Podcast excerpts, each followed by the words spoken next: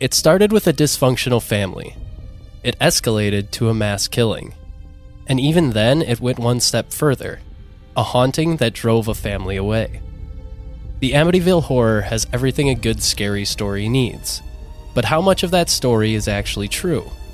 Let's find out this week on the Gems of History podcast.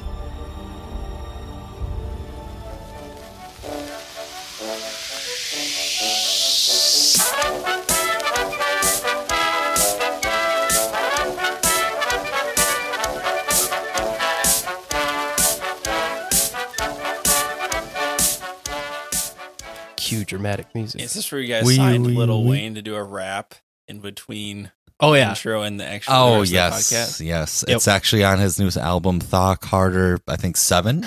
He's on. he Yeah. is releasing another Yeah. one soon, so Do you think he'll include a Packer song? I hope so. I don't. But wait, what would his song be now? do you think he's going to be a Jets fan now that? Aaron what is like a Rodgers is gone? fifty-eight No, year I think old's he's- like rap about? Do you think he's still like? Uh, there's Really no get way- it in he's there. not that old. I was being dramatic. Oh, My sciatic nerve acted up the other day. Yeah. yeah. Lil Wayne is. Oh, he's only forty. I apologize to everyone. Dude, he got into this game young. I guess kind of what happens when you're a successful rapper. well, and also like the son of Birdman, who's also another famous rapper. Yeah, I mean, it doesn't help when your dad just flies away. But I'm not a rapper. oh, yeah. Uh, Speaking of rappers, welcome to the Gems of History podcast, everybody. I'm your host, Jacob Shop. With me, as always, is Evan Roosh. hey, hey, folks. That was the one that I think may be the biggest stretch. so you think we're going to get DMs about that one? yeah, I think that's the one that we get. Well, who was it that just said that he's the second best white rapper? Did you see that? I don't remember who it was. MGK. I was about to say that MGK. I don't think it was popping MGK. again. Speaking of MGK, though, Mark's here. He's been My first initial lines. Yeah, of- I know that. There you go. Yeah, I'm, I'm happy to be back. Segways, you know, they they work sometimes. How are you doing, buddy? Se- Segway, isn't that like the thing you ride? Yes. Yeah. they do work most of the time, I think. Except for the guy who invented it because he drove it off a cliff. That's not a thing. no, that's No, a real life 100% fact. true. That is historical fact. Yeah, I get all my gems of history from here. Yeah. you didn't even have to take a shot for that trivia question. no, I did. Oh my! We should have prepared trivia. Yeah, that's, that's, a, that's, a, miss. good old Yeah, the pastime. good old days. That would take like forty-five minutes of the episode. Honestly, yeah, it's the first time all three of us have been on together in a while. So, Yeah. well, welcome back, while, Mark. yeah. Thanks, thanks. Happy to be here. yes, everyone, clap wherever you are. I want you to clap.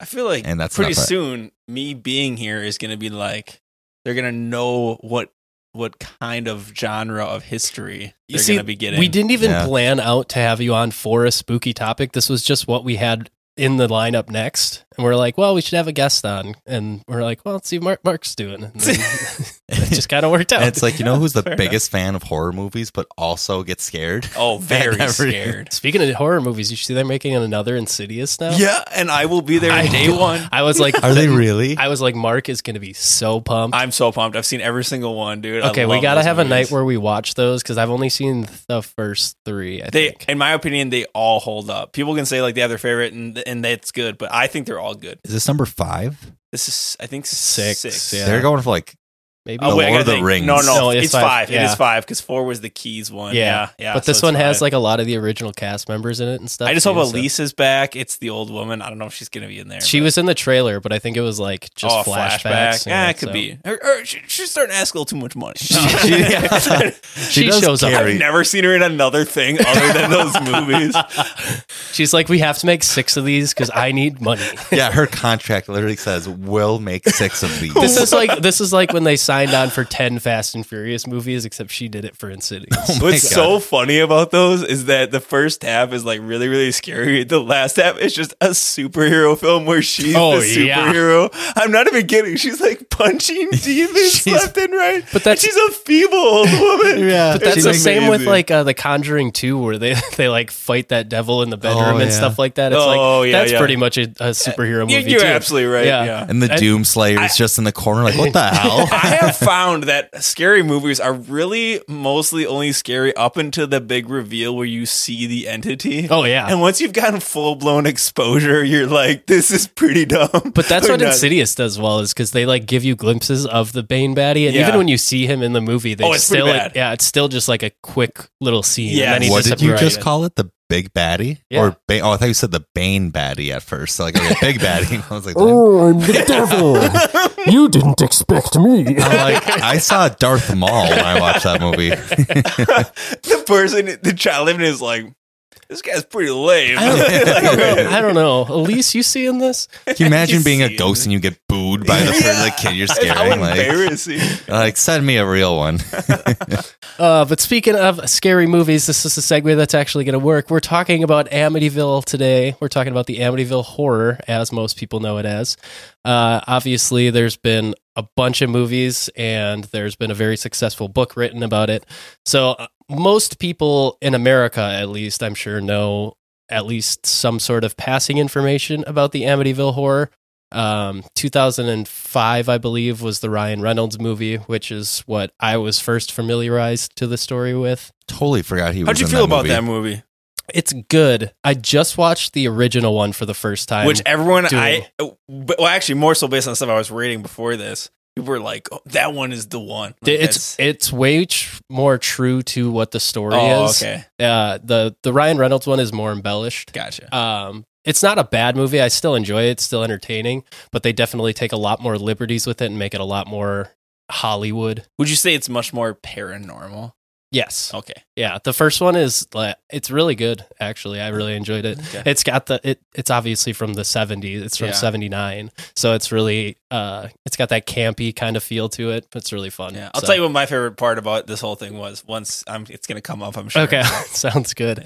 Uh, yeah, Mark wanted to go in mostly blind for this one, so we're going to be telling him a story today. Did in, the, in the Ryan Reynolds one, did did they have the green slime?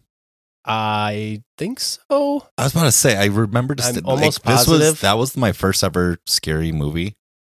I watched it way too young, and I saw slime. I'm like, oh, it's so like slime from Nickelodeon. yeah, yeah. Wrong. Stole my joke. Ha.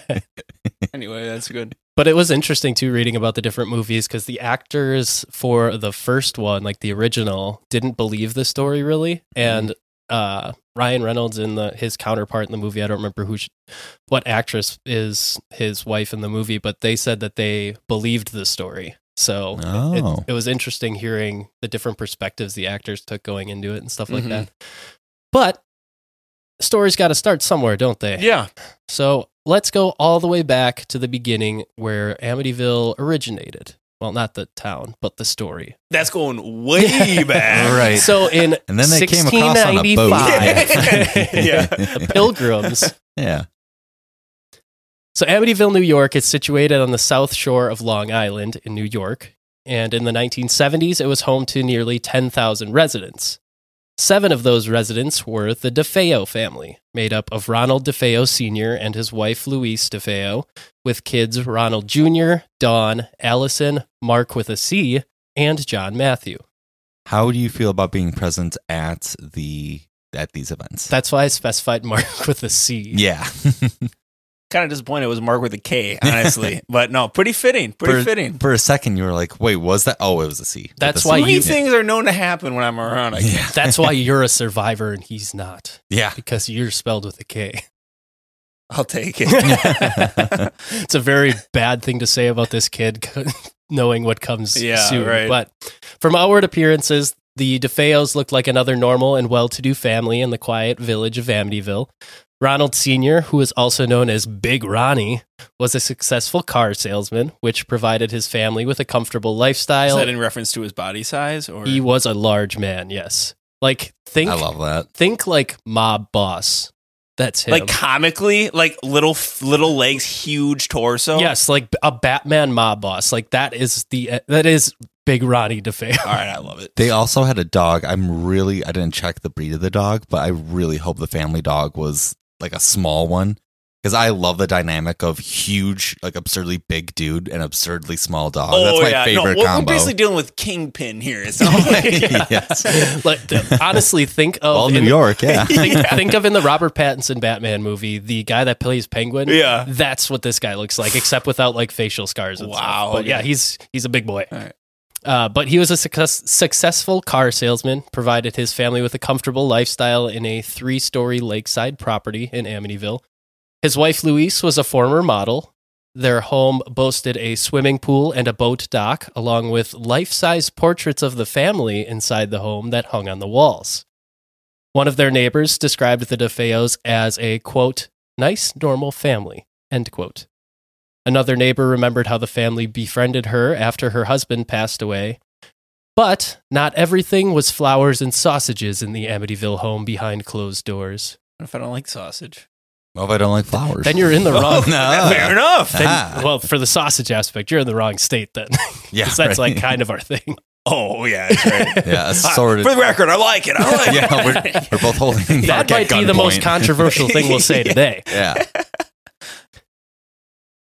Although appearances showed that Big Ronnie could provide for his family, a lot of the family's money actually came from Louise's father. He purchased the family's home for them and gave them around $50,000 for those family portraits to be made. And it took like a year to make these portraits because they were so realistic. Are these like hand painted or something? Yeah. Oh my. And like people, thousand dollars. Yeah. In the this time, like What a deal. Yes, that's that's as much as that's probably as much as they paid for the house because as Oh, That's yeah. how it was Co- then. coming up, we'll get a valuation on the house, but it was like pretty close to 50. So, How things have changed. Yeah. but these portraits were like so realistic. that they- Walgreens, can I get a house instead of my picture? yeah. You're going to the photo booth, they're like, please. right, and they're like, "Do you want paper or plastic like, for a house?" Sir, this is a title to a home.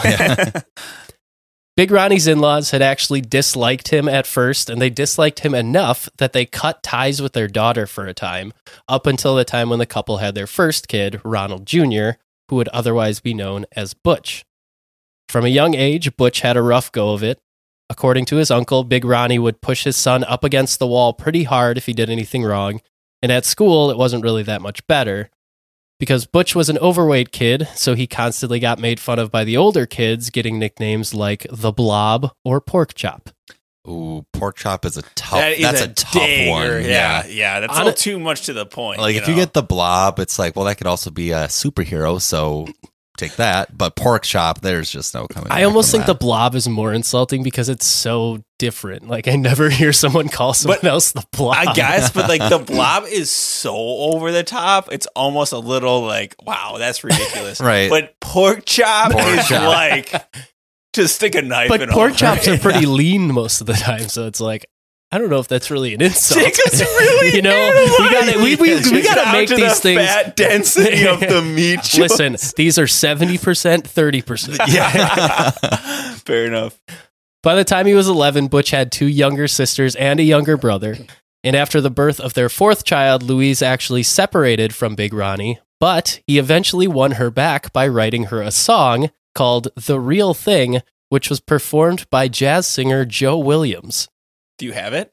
I can find it. I'll Just wanna- play a I little bit. just I don't hear know. one line. I don't know if we can play it in the actual audio because I don't know if we'll get copyright strikes for it. oh, okay. No, But I don't need the- you to. I just need you to read me a line. Twitter jazz is just going to be all over us. Ooh, sounding like every jazz song I've Tell ever you what, heard. he won me back. Mm. Yeah, this was written by a mob mob looking guy.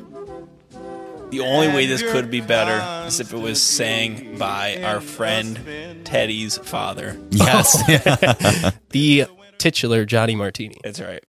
But yeah, he wrote that to win back his model wife, and she did come back, and they had their fifth child and their final child in 1965, and that is when they moved into their new home in Amityville officially. So they had been living in like an apartment before this, and then a family with five kids kind of needs a bigger area to work. You got to give him some props. He's just a car salesman and he's married to a model. He's pulling out He's all a the con stops. man. He's a scam artist. I mean, there uh, I don't want to say it's definite, but there was like a lot of talk that he had some connections to mafia ties in I some mean, way or another. He was Just dipping his a look hand. at him, there are so many people in this story that are just typical the 80s, Long yes? Island. Uh, this is the 60s. 60s. Okay. Mm. Well, I'm sure you can get a picture of him. The swinging 60s. I'm telling you, he was probably a huge man. Oh, he was a big boy. Yeah. And you can't you can't get a nickname like Big Ron without being in the Like mob. that I think. is a mafia name. right. Yeah. You- oh, did you talk to Big Ronnie? He's the one you can talk to to take care of the business. yeah. You know that every Sunday they had gravy. Oh, I don't know where the gravy comes from, but Well, Italians call instead of like pasta sauce, it's gravy. did you know that? No. I'm like now eighty percent sure. Where I once was ninety five. Question him enough to lay doubt. Yeah. that took such a little effort on your part to make me rethink everything. Even before moving into their new home in Amityville, Big Ronnie had developed a violent and abusive attitude towards his family, and this is part of the reason why Louise initially left. Reports say that most of his anger got directed towards Butch, the oldest son, but some say that they did witness Big Ronnie hitting his wife in front of them as well. As Butch got older, he began to turn some of that violence back on his father, one time even pulling a gun on his father. And despite his parents taking him to a psychiatrist, Butch denied that he needed any help. Okay. That that right there, the pulling the gun on his father. Where did you find that information? How do we know that? There's multiple reports that talk about it. His father retold the story, basically saying like, "Yeah, I was in complete shock because my son pulled a Oh, loaded okay. gun on me." Okay. But uh, th- it was just a very terse household to Do live in. we know if it was the same gun? Spoilers. I don't think so. I think, I think the initial time he pulled a gun, it was a shotgun, Oh, but I don't know that for a fact. So don't Alright. quote me on it. interesting. Interesting. But after taking him to a psychiatrist and Butch denying that he needs help, his parents tried to go with the route of giving him gifts to keep him happy so that he at least isn't as much of a terror in the house, buying him things like a $14,000 speedboat. But he took all of the money and the gifts that he was given and used that to buy LSD, heroin, and alcohol. I suppose it was the 60s, so LSD very hot in the streets. Easy to get, yeah. Uh, so he quickly became a terror in the neighborhood and the surrounding area, not only in his own home. People kind of knew him as the troublemaker around town. Eventually, Big Ronnie even promoted his son at the dealership, even though Butch barely showed up and left early constantly when he did show up. oh, nepotism. In order to thank his father for the promotion, Butch and his friend faked a robbery to steal $20,000 that Butch was supposed to take to the bank, and him and his friend split the money. Oh It's my like uh, that's like a huge scheme just to get ten thousand dollars, which well, at the time that was probably a ton of money. Yeah. right, but like which is like in your family's name. you don't need to do that. Yeah, I mean his his grandfather ran the car dealership. His father was like the best salesman there. So he had everything he needed. Right, like just give it a few years. You'll also have the house on the river with the boat launch and all that. Like Amityville horror property is pretty sick. It's beautiful. like it is it is pretty great. It makes it always when I was doing the research, it made me think of uh uh, the house from Home Alone and how everyone's Yeah. like, what did Kevin's dad do for work? Yeah, it's it's pretty it's a very nice house. It's blurred out if you look it up on Google Maps now. Yeah. and the that's right. address has changed from what it originally was. Mhm. But when Big Ronnie confronted his son about the theft, Butch threatened to kill his father, a sentiment that would soon come to fruition. Things finally came to a head on November 13th, 1974, when 23-year-old Butch walked through the house with a 35 caliber Marlin rifle after supposedly getting high in the basement. He entered his parents' room first and shot them both twice while they slept. He then entered the bedroom of his two younger brothers and shot both of them in their beds as well, and then onto his sister's room, continuing the trend. Within 15 minutes, the entire DeFeo family was dead aside from Butch. He took a bath, dressed in his work clothes, and worked to hide the evidence like his clothes and the gun. Butch then apparently dumped the evidence down a storm drain and went about his day, getting to the dealership at around 6 a.m. Around noon, he said he was bored, so he left work and went around with his friends, until around 6 p.m. when Butch ran frantically into a nearby bar and screamed that his family had been shot, possibly in a mob hit. Those at the bar then joined Butch and headed back to the house, only to find the entire DeFeo family dead. All of the family members were lying face down on their beds. And when police questioned Butch, he initially restated his mob story and was even put into police protection. But it didn't take long for his story to fall apart. The hitman that Butch had named was out of state, and his timeline didn't match up to when the murders had happened. And when he realized that he was at the end of his rope, Butch confessed. In his own words, Butch said, quote, Once I started, I just couldn't stop. It went so fast. End quote. Like Butch that. the butcher. Hey. Yeah, there you go. Yeah. But like that's what you say when you're addicted to like or when you're about to like eat an entire bag of chips. Like I started and I couldn't stop. I don't think the same sentiment really applies to a sane person when it comes to shooting them with a rifle. Killing your home. entire family. the entire family. I'm sure Jared will get into this. There's some things that are a little weird about it. A rifle is not, especially a Marlin, as I'm picturing it, is not going to fire a ton of rounds off very quickly. It's going to make a lot of noise. Yeah, like when it's floundering on the ground. It's a big fish. Hard to keep that Dude, quiet. there are no Marlins, the fish at this house. How do you know? Oh, at Get this hi- outta at this here. point in history, the marlin wasn't invented yet. New fish just dropped. yeah, I guess what I'm getting at is no one made any struggle in this. It's very odd. It is. it is interesting. I'm looking at pictures of the gun. I'm pretty sure it's just like a lever. Yeah, action. it is a lever action. So like Oh, To a- get a, two a shots on- proficient, a proficient shooter. Right. That lever action is insane. Like Right. Can, but I don't know. I don't know if it's just weird. It's just It weird. is. No, I agree with you. We're talking like an efficient, excuse me, proficient user of a firearm. Probably Yeah. does this easily, but this man that's high on most likely LSD. Ooh, I didn't even think about the fact he's hopped up on Right. drugs. So unless he just becomes John Wayne out of Well, nowhere. and he took nine shots. I don't know how many shots this gun holds before you have Oh, to yeah. put more in. So he might have had to reload. I don't want to. I, I don't want to say for sure. I don't know the model of the gun. I would say Right. six. I would, yeah, I would assume Most five or six. Yeah. So he probably had to put more in at, at some point too.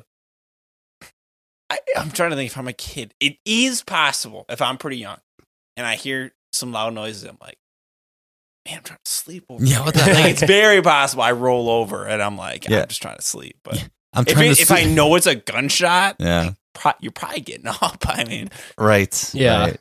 And, and it's that is probably the weirdest part Yeah. of this whole thing. Like you're rolling over, like, man, I have a big math quiz tomorrow, or like some whatever you're worried Keep about it- as like a actually grade yells, schooler. keep it down. Oh, there you go. Dad said we were taking the boat out tomorrow. Now it's going to get canceled. Oh gosh, it's so sad. Oh no! it's getting canceled. you made it. You made it real. oh, no. Oh. Ronald DeFeo Jr. went on trial in October of the next year, and his defense originally claimed that Butch was insane and had killed his family because there was demonic voices in his head telling him to do it. But that argument didn't work, and Butch was quickly found to be of sound mind. The empty box for a 35 caliber Marlin rifle in Butch's room, plus his constantly changing story, broke down any argument that he didn't know what he was doing. A psychiatrist for the defense found Ronald DeFeo Jr. to have antisocial personality disorder, and he was motivated by his selfishness. Eventually, he was convicted on six counts of second degree murder just over a year after the murders had taken place and given six sentences of 25 years to life in prison. May I ask what why one gets second degree versus first degree? I'm assuming they probably How probably. hot they were at the time. No. Well, like degree burns, guys. I Not know, like facial I features. I'm assuming Let's they do the smoke show. yeah. I don't know for sure, but I would assume it was probably some sort of diminished responsibility plea, like with the insanity defense. Mhm. And they probably gave him some sort of concession there. And that was the reason why, but I really don't know.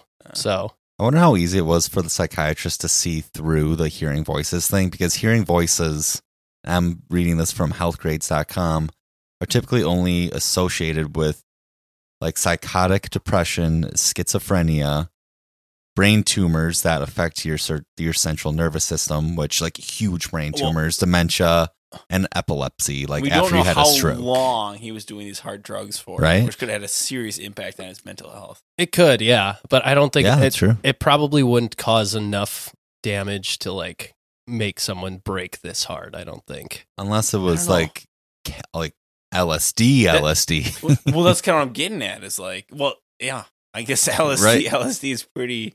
Probably pretty bad. Right, yeah, I was LSD about to say- I was about to say it's pretty bad, but I'm like, no, no, no, don't look at me. I don't know. It's but- bad in conjunction with other drugs, that's Yeah. for sure. Which is probably what he was doing because he was drinking and doing drugs and stuff. So yeah, all of that Come on, together, it it does. the '60s. It, Yeah. it definitely doesn't help a person's head. That's for sure. New.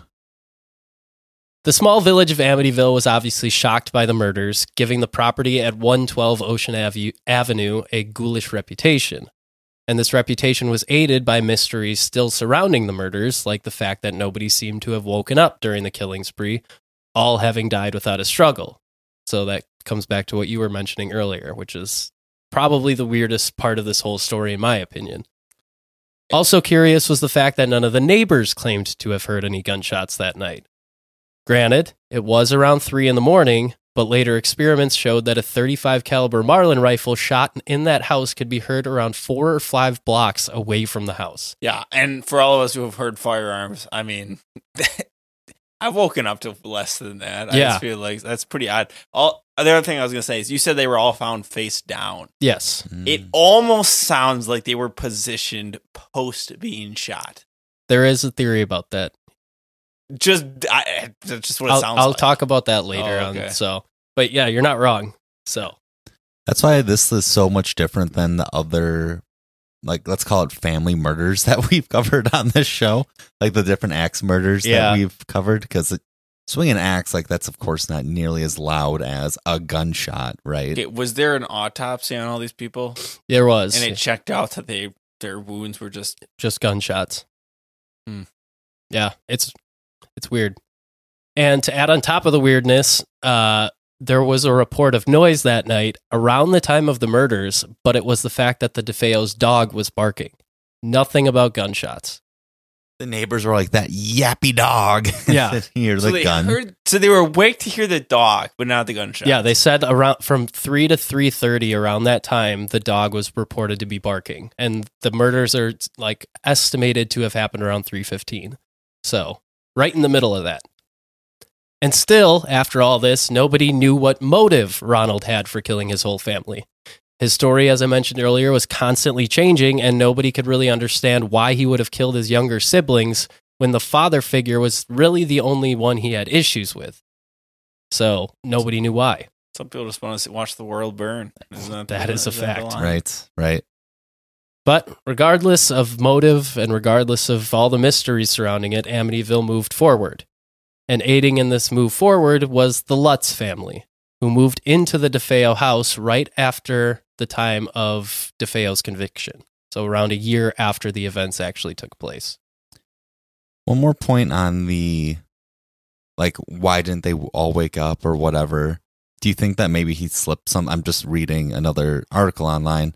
Do you think that he slipped something into their food or anything like that? I- They did drug tests. they did The drug aut- tests, The autopsy showed no drugs That in also their would systems. imply pre- it being premeditated. right? And not because of drug. Yeah, I'm just very. I'd be. I'd be a little surprised, even as bad as this guy's life sounds like in this very moment. I'd be a little surprised if this was a premeditated massacre, yeah. but I don't know. But- Yeah, it because that was originally one of the things that Butch said on the stand was like I I drugged them so that I could kill them all quietly and He stuff like says that. this. They yeah, that that was one of the things they like brought up in court and they're like, "No, well there are no drugs found in their systems." So, it doesn't add up. So, like that's why like there is so much mystery after everything. Hmm. I have a crazy, crazy. We're about to move into the second half of this, right? Yes. So, any more things I have to say about the murder part? I could probably say now. We'll go back to it later on in the story, so it depends. okay. Well, let's just keep going. Okay. So the Lutz family who moved into the house consisted of George Lutz and his wife, Kathy. George was once divorced and had recently married Kathy, who was his second wife. They met in 1974, married in 1975.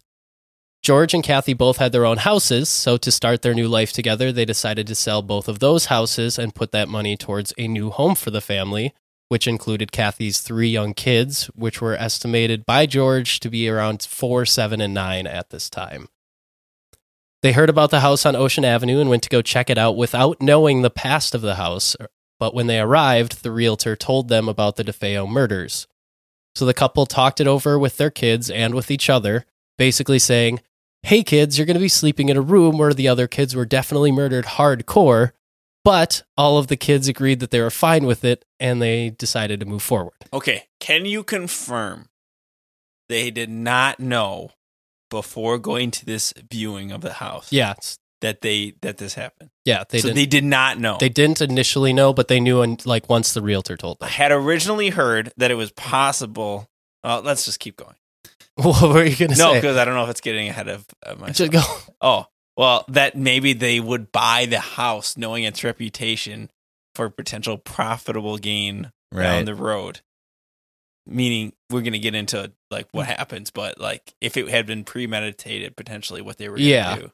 But they could only really do that if they knew the house before they went. Right. I don't think they would, personally, I don't think they would go to the viewing, find out there, and then be like, we'll take it Well, because we can it, make yeah. a big. I don't think Yeah. that would be the case. So they'd have to know ahead of time. And you're saying they probably didn't. and trying to like fake being like, oh, it was this house in the town that we've lived all of our lives. Yeah. right. I mean, all, a lot of this is according to George. He did a coast to coast interview in 2002 that I listened to where he talks about the entire Yeah. story. And according to him, up until he died, they said that they didn't know until they went to the viewing and then she told them then. okay, let's So- proceed assuming that's the case. But also the fact that they had to check with the four, seven, and nine year olds, like the four year old, like that might be a loose way of putting it. It, it Right. probably was more like my wife and I will think this over, even if that's what they're right, Yeah. like, hey, four year old, are you okay with with us moving? He's like, I just pooped myself, so I, Yeah. I don't have many thoughts on this matter. Yeah. He pretty much said, like, yeah, we sat the kids down and we're like, you're going to be sleeping in rooms where kids were killed. Are you going to be okay with that? And they're just like, sure. So What's death? Like, Yeah, they don't honestly. know. So, in George and Kathy's minds, it was a lakefront home, which helped them out because George had a boat that he was docking at a marina and had to pay for, so that helped them there. And it was priced way under what they thought it was valued at.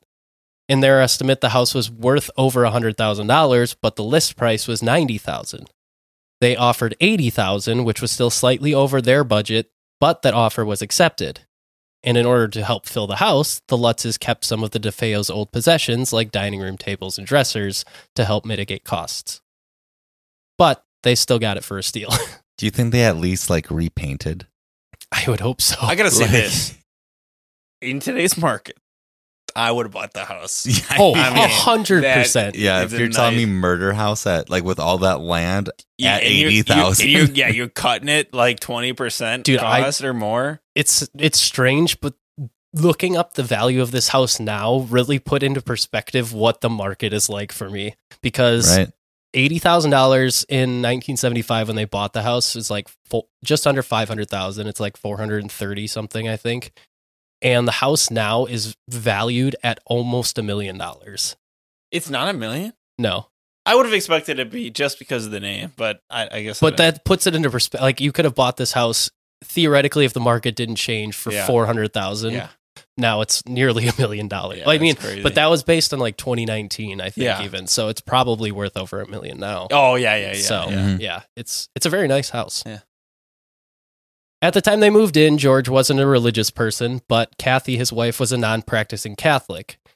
And she, along with a family friend, recommended that they have the new home blessed before they moved in. So George called his friend Father Pecoraro. According to George, Father Pecoraro was an ecclesiastical judge for the local diocese and was also a trained lawyer who read and spoke nine different languages. And with that name, also part of the mob. honestly. Father Pecoraro blessed the home for the family, stating that the house was fine aside from a back room on the second floor that made him feel uncomfortable when he was inside of it. Pecoraro apparently claimed that he heard a voice telling him to get out and that he was slapped by an unseen force. He then told the family basically not to use that room as a bedroom, but they didn't plan on using it as a bedroom anyways and turned it into a sewing room for Kathy. And then just a funny note that George talked about in the interview that's not really relevant to the story, but I thought was funny, is that he tried to pay Father Pecoraro with a bottle of Canadian Club whiskey, but Father Pecoraro Canadian refused. Club! Canadian. That has Wow. some that has some family uh, interest there. Yeah. I got, I got some uh, family stories about Canadian Club, but reference that actually is one of my favorite parts about this whole thing is the interview of that priest. I, I, I watched the YouTube interview or whatever of that priest or whatever. Sure. Not even that. I don't know if it comes up. The boils Yeah, on He his got- hands. On his hands. Yeah, I, again, he even said like the doctor told him it was probably stress related. I don't know. yeah. But my it was just weird. Like that that was like a two and a half minute interview, and he just has all this stuff to say about it. And I, I just kind of think like, why would he lie about this Right. unless they paid him Right. to say that stuff? I don't know how much. Yeah, right. You have to grease a lot of palms. yeah with, I feel uh, like that must have been a boiled hefty juice. paycheck. Because And I mean, like ten bucks. Yeah. it does go to Yeah, say okay, you know. It does go to say that Father Pecoraro was a very good friend of George's. Like they were pretty close. They talked every week and stuff. Okay. So I mean, maybe there's some incentive for him to embellish a little bit. Just to- Maybe, but- maybe, but that's a lot of. He would have been asked more than once, I'm sure, down Oh, the yeah. road. And like, let's just say, 20 years later, there's no way he's still not like, Right. yeah, yeah. Right. Sticking to a story for that long. especially, Yeah. especially if he's that high up in the Catholic Church, like even just the local Catholic Church. Sure. So after this, the Lutzes claimed that the weird activity started almost immediately around the house for them. According to George, things started slowly and then games gained steam, and in his words, it was like a snowball getting bigger as it rolled down a hill. Just like his relationship. Oh. Got him. From from here on in the story, all of this is alleged. Uh, some of what he said before was, but most of that was to do with the DeFeos, and that's all court documents and stuff. So from here on, almost all of this is going to be alleged, mostly from George's story. So to save myself from constantly having to say allegedly, I'm just going to put it all out there right now that this is a catch-all for this. The day that the family moved in, According to George, the dog tried to quote unquote hang itself on the fence because it jumped over and was hanging from its tie out on the other side. Wait, can you say it one more oh, time? oh. So, according Oh. to George, the dog jumped over the fence in the yard and was hanging from its leash or its tie out or whatever it had on on the top of the fence. Wow. Okay. Or it could have saw a rabbit, but okay. It's the first day in a new yard. Yeah. Period. I think that that's probably attributable to just a dog being curious and making a mistake. But so you're saying, wait, was it Conjuring? You're saying Conjuring stole that? Yes. Oh, yeah. As the days progressed, the family started to notice little things happening every day. One constant thing was that the house was always cold, no matter how much wood they stacked into the fire. Additionally, large amounts of flies would be inside the house, even during winter when it was too cold for them to keep multiplying. Different noises could be heard around the house, like George waking up to what sounded like an orchestra section warming up downstairs. The old style keyholes on the doors would drip with a black epoxy like substance. Some mornings, the family would wake up to find a gelatin like substance in spots on the floor that would lead from room to room. Various different odors would pop up around the house. But like I said, things just kept escalating. Did they not hire an, an inspector before they bought this bad boy? Like, I they don't know. keep on just sending different priests, but they're like just one inspector or contractor be like, well, there shouldn't be slime. there shouldn't be anything coming out of a keyhole. It's George was like immediately defensive of the gelatin substance on the floor because he's like, "We didn't have Jello in the house. The kids didn't have Jello." I'm like, "No, nobody said that they He's did." Super anti Yeah. Jello. I don't think anyone's accusing you he's the of only spreading Jello around your he's the only one in the fight against Big Jello. Okay, I got a question for you. okay. You know how there's no, this is kind of unrelated. You know how like when you say Jello, Yeah. it's a brand name. Yes. Jello. What is it? Just what is that? Gelatin? Yeah. Is that Yeah. all that is? Yeah. yeah. No, It's like Kleenex and tissue think so. paper. Yeah. I don't know how branding saying, came there's about. no way he's in the 70s being like, I don't have any damn Jello in here. There's no Damn way. kids. Oh my gosh. I gotta see when Jello dates back to, but okay. One day, George and Kathy found their daughter Missy seemingly talking to herself. When asked about it, Missy said that she was talking to someone known as Judy. After these interactions began, Missy started to ask her parents questions like, Do angels talk? And saying things like, Judy said we're going to live here forever.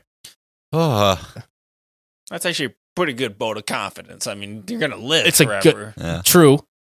And And it's a nice house. yeah. So guess it could be worse. And then the dad was like, "Actually, we are locked into a 30-year mortgage at 1.2 percent Fixed rate. Yeah, it's a freaking steal. Yeah. Tell Judy that. Tell Judy that. wow. When asked what Judy looked like, Missy said she looked like a large pig with red eyes. George said Pork his chop. Oh, Pork chop, yeah, yeah. it's Butch. it's Butch.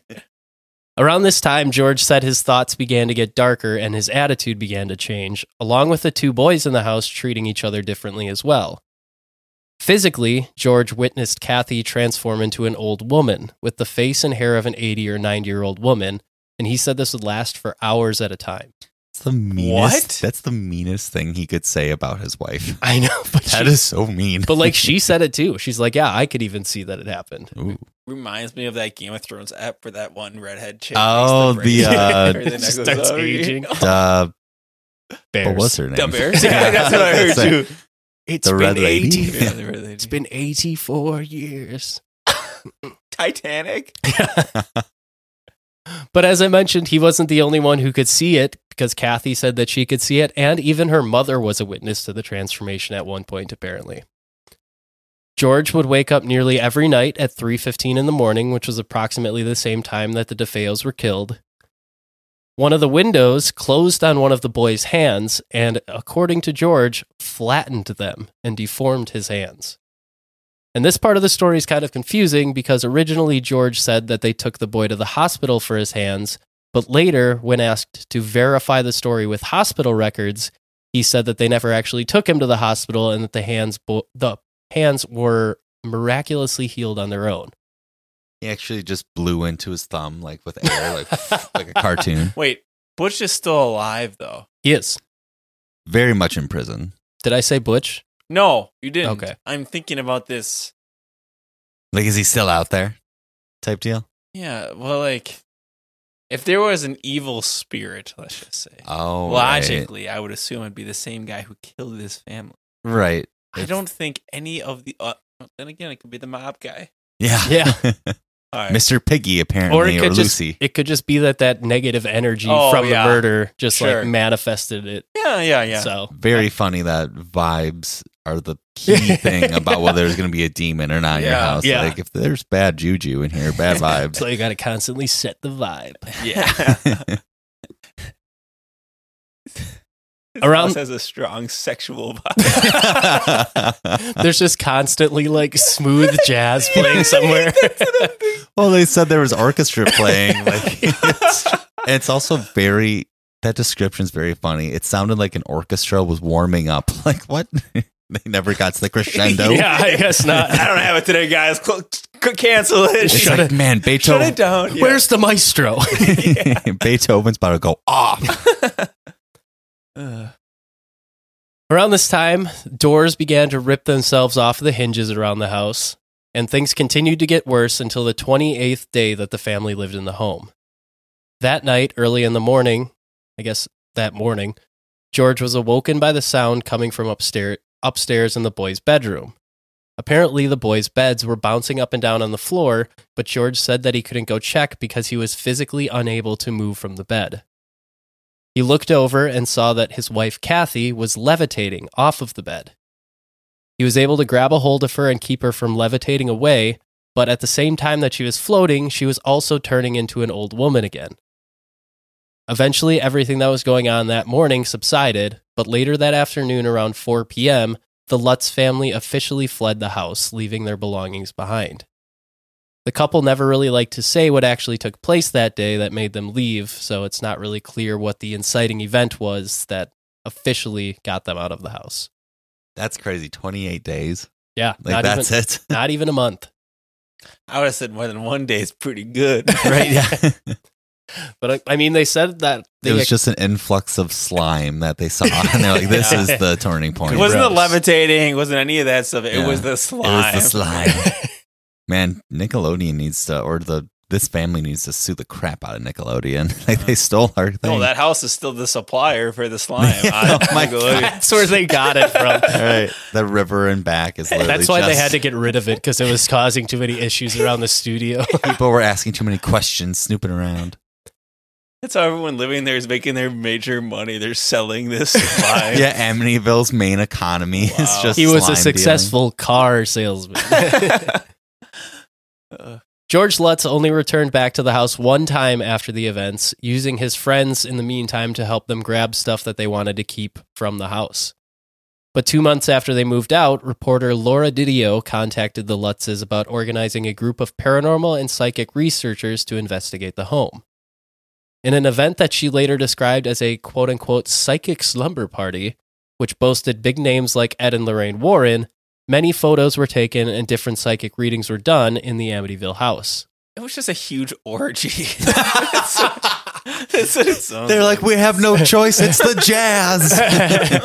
Ooh, Ed and Lorraine, you're in your prime right Oh, no. Oh, Oh, Accord- Instead of changing into old people, actually just change into the actors that play them in The Oh, Conjuring. Man, yeah. They're, uh, yeah, then they're actually hot. Like confirmed good-looking people. they don't look like the old man from Up. oh my god! Yeah.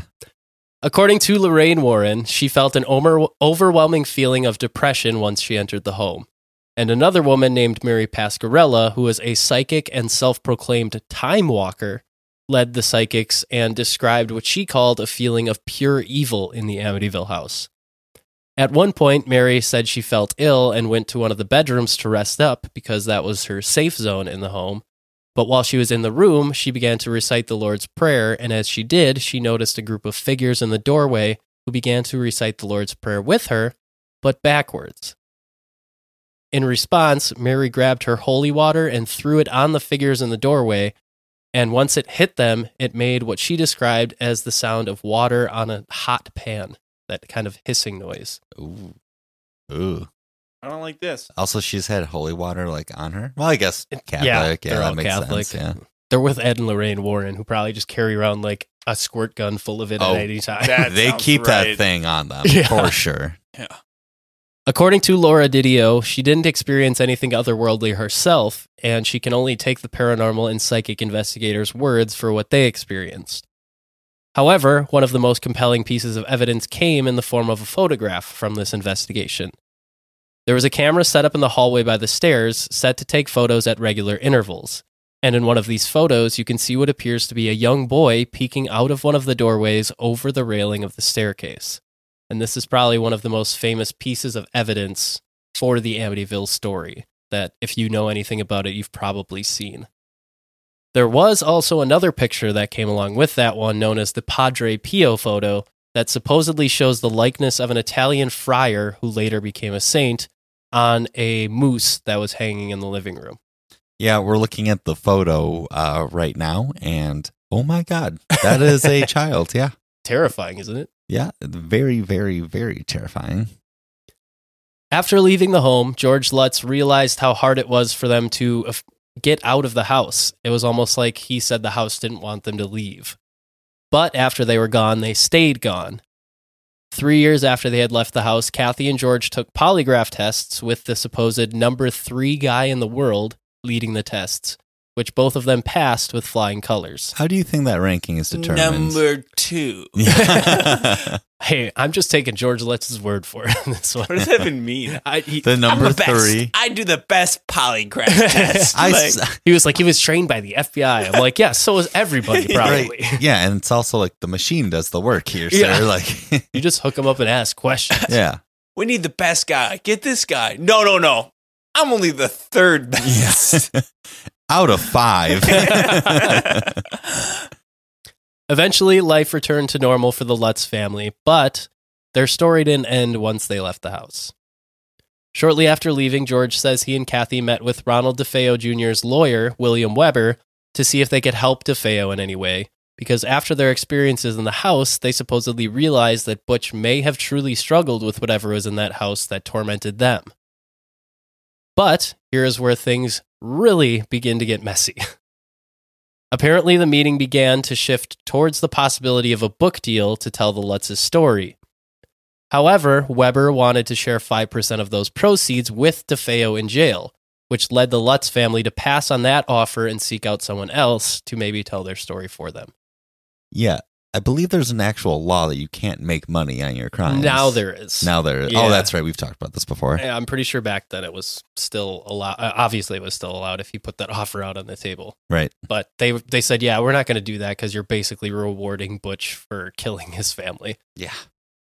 Eventually, the Lutzes got in touch with a man known as Jay Anson, a writer who took their story and wrote a book that was published in 1979 under the title of The Amityville Horror: A True Story. The book was That's the key part of the book t- of the book title. You have to say true story. Yeah. Yeah. it's going to get him in trouble later. The book was almost immediately a bestseller, which and it eventually had 37 printings and sold 6.5 million copies by 1981. So only a few years after it was released. Yeah, it's doing numbers. The book was the supposed story of the Lutz's stay in the house. It got quickly adapted into a movie, and the story went into overdrive in the public eye. This seemed to be good news for the Lutzes, but apparently they had never signed a deal with Jay Anson and didn't see most of the money that he was absolutely hauling in once the book took off. According to George in his Coast to Coast AM interview in 2002, him and Kathy probably made around $300,000 from everything, whereas Jay Anson and the movie director who made the original movie were making millions of dollars. Wow. So, like your life story, that sucks. yeah, literally. Alleged life story, but that sucks. But like, why would you not sign a contract? right. You gotta Honest- get things No, no matter if you think it's going to be a good book or, or not, right. you want to get money. but Yeah. I guess One of the worst deals in history. Come on. honestly. So perhaps the publicity wasn't as good as they had hoped for them, and they weren't the only ones who were struggling with this new media craze.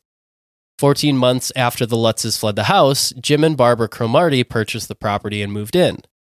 Right after they settled in the house, articles and the book were trickling out about the haunting, and they got a lot of unwanted visitors to their house. Throughout their ownership of the home, the Cromartys never claimed to have experienced or seen anything unusual in the home other than the constant paranormal tourists.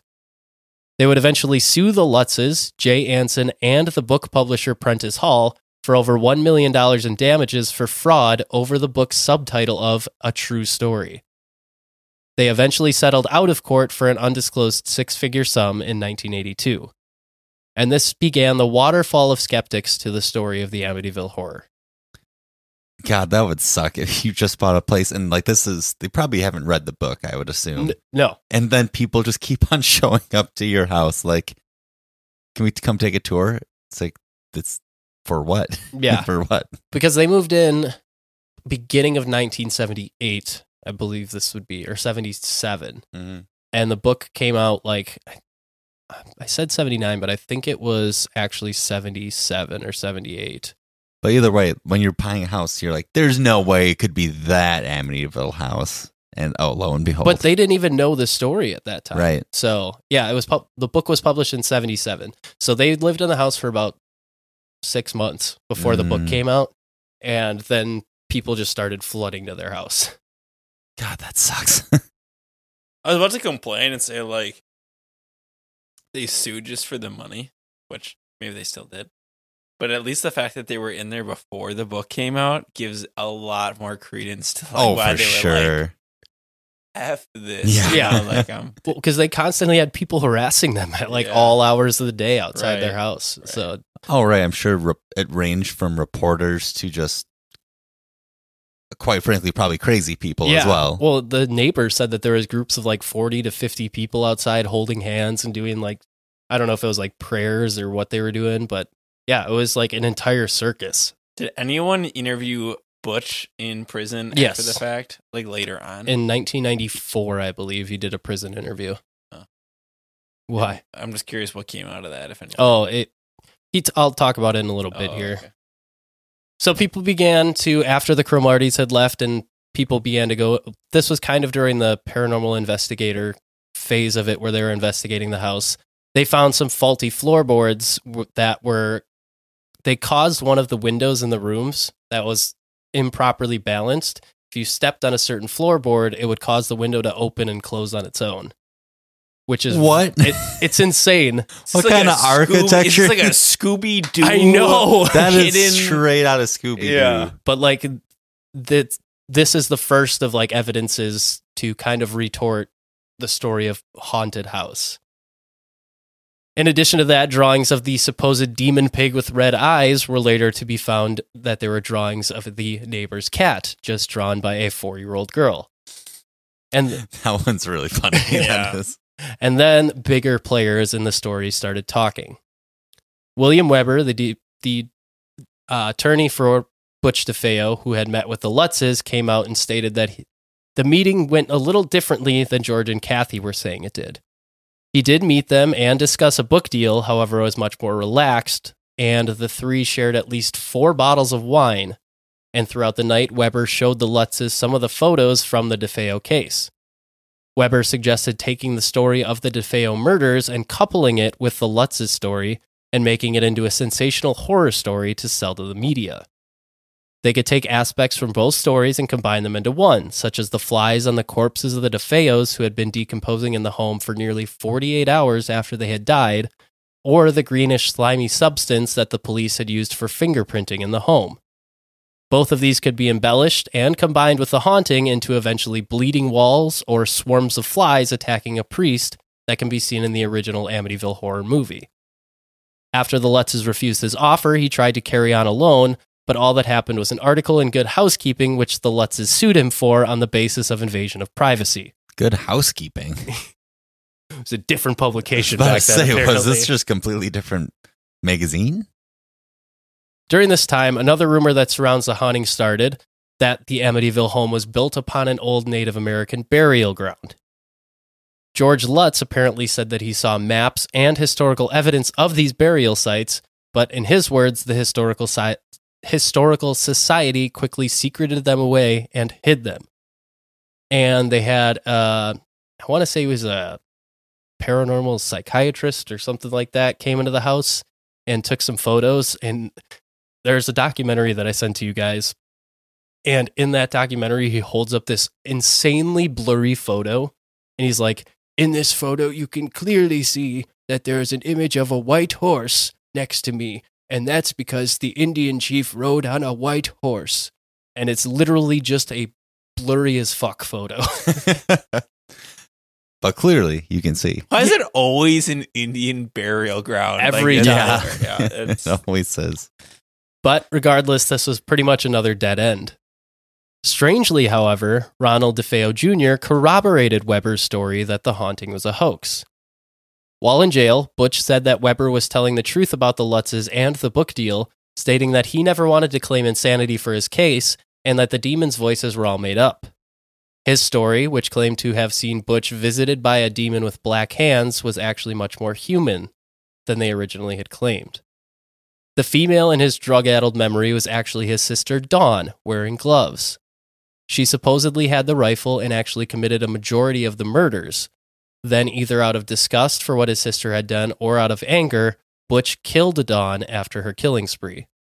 According to this 2005 documentary, a criminologist told a judge that the bodies had been moved and that they weren't all killed where they were found, and that there may have been multiple weapons used.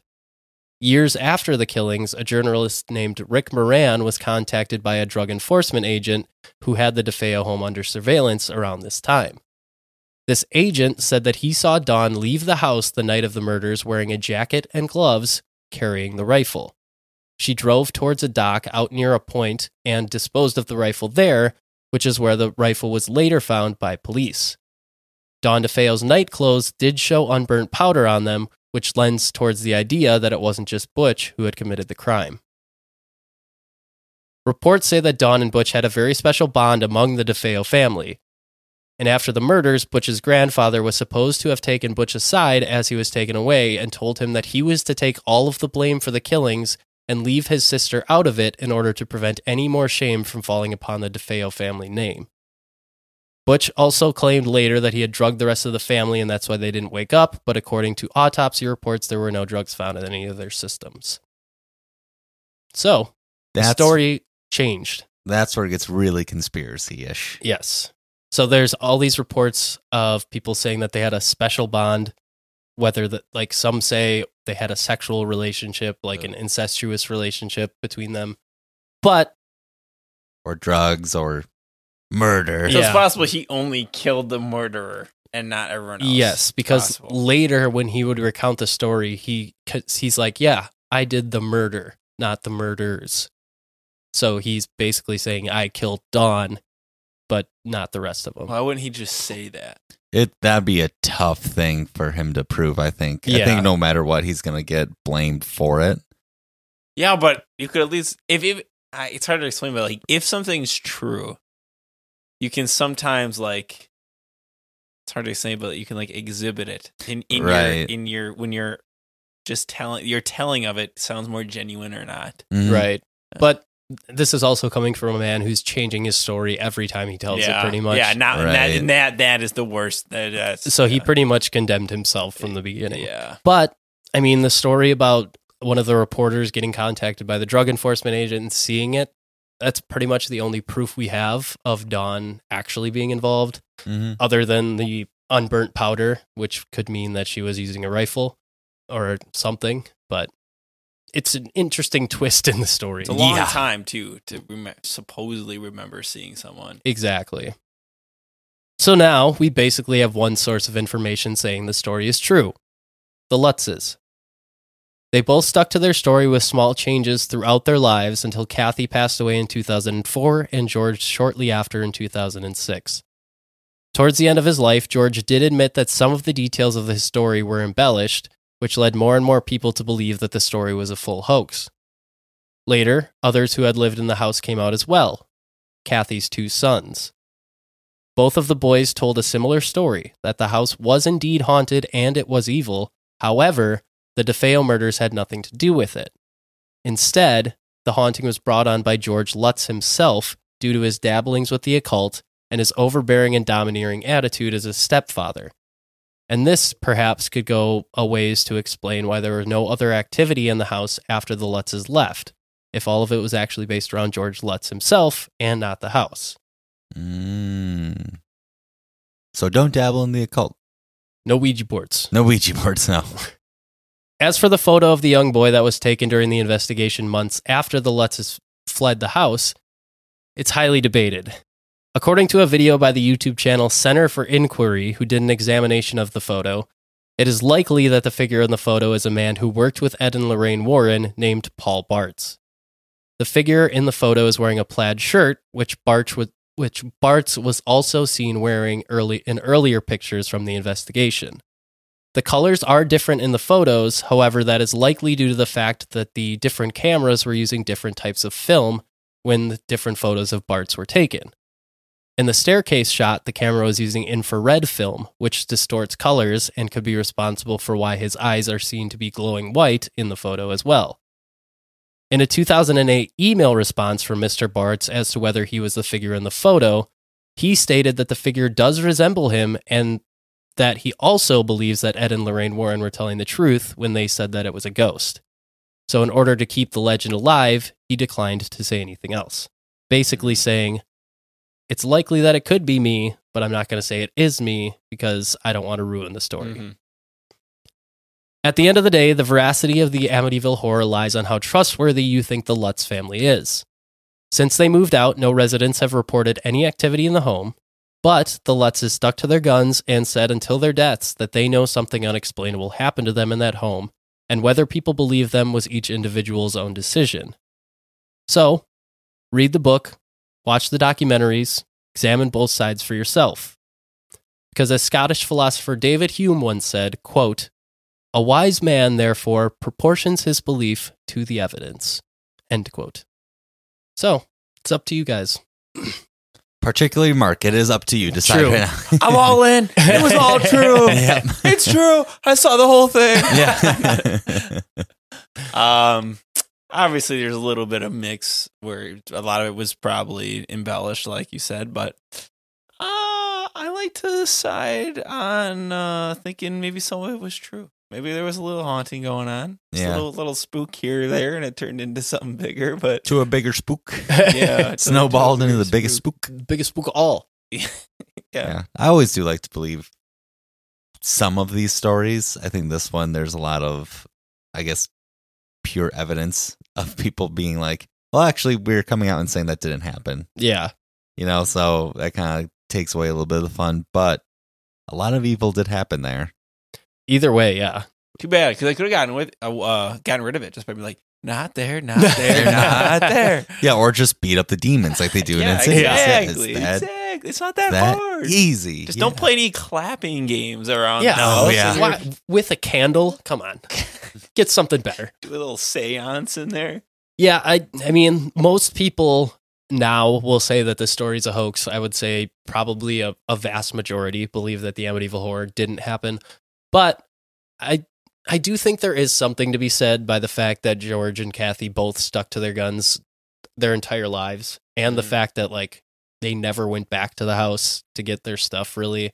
They got some of it, but like they didn't make an- all that much money off of this. Most of that probably went towards recuperating the stuff that they lost and the fact that they had to pay off the house still. Right, yeah. Like, Well, I'm definitely not going to say like financially they certainly weren't victims. It sounds like even though they didn't get the exact deal they should have, they still made out on this whole thing.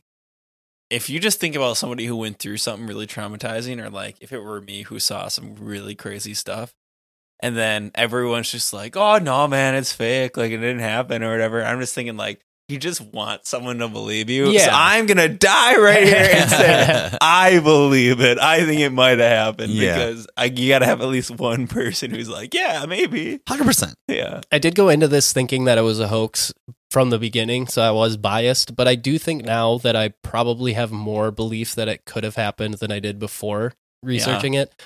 But I also think that there are elements I think that George and Kathy believed that something happened to them. I think they believed what they were saying. Do I believe that it happened the way they were saying? I believe they think it did. Yeah. But then that's their reality versus mine. It's not a Mhm. lie if you believe. it. Yep. Uh, Uh, but I, then, like with the kids coming out and saying that it was because George dabbled in the occult and stuff like that. If they, if he was like a borderline abusive stepfather to them as kids, I could see that being them trying to process the trauma from that in a certain way. Yeah, if why that is this part's true, evil? yeah, if that part's true, and he was dabbling in that, then I'm all the way in. Then I think some of that might actually happen to them. Not like, not, of course, not every last thing that's reported about the paranormal stuff that happened, but some of it definitely maybe. Sure. I also think when you get told, uh, and you didn't expect it, that a mass murder happened in your home that you just bought and or like that you're just about to buy or whatever, don't you feel like there's a sense of like you're starting to look for or listen for things that aren't even maybe there? Yeah, Yeah. Like you have a heightened for sense of like maybe this place is weird. I don't know. It gives you a little bit of a confirmation bias because you're Yeah. you're Mhm. trying to find things that would echo what happened. Sure. So I'm wondering too. They that's why like 28 days. That first 28 days was probably crazy stressful because like something crazy happened in here, really really bad, and I'm starting to notice things. Would Well- Would you have even noticed any of that if? Well, and you think it too, like you're a brand new family, Yeah. all moving into a house together for the first time. You kind of overpaid for the house that you're buying. Mm, It's just like an entirely new environment. It's a stressful situation in general. So yeah, yeah, I don't know. yeah.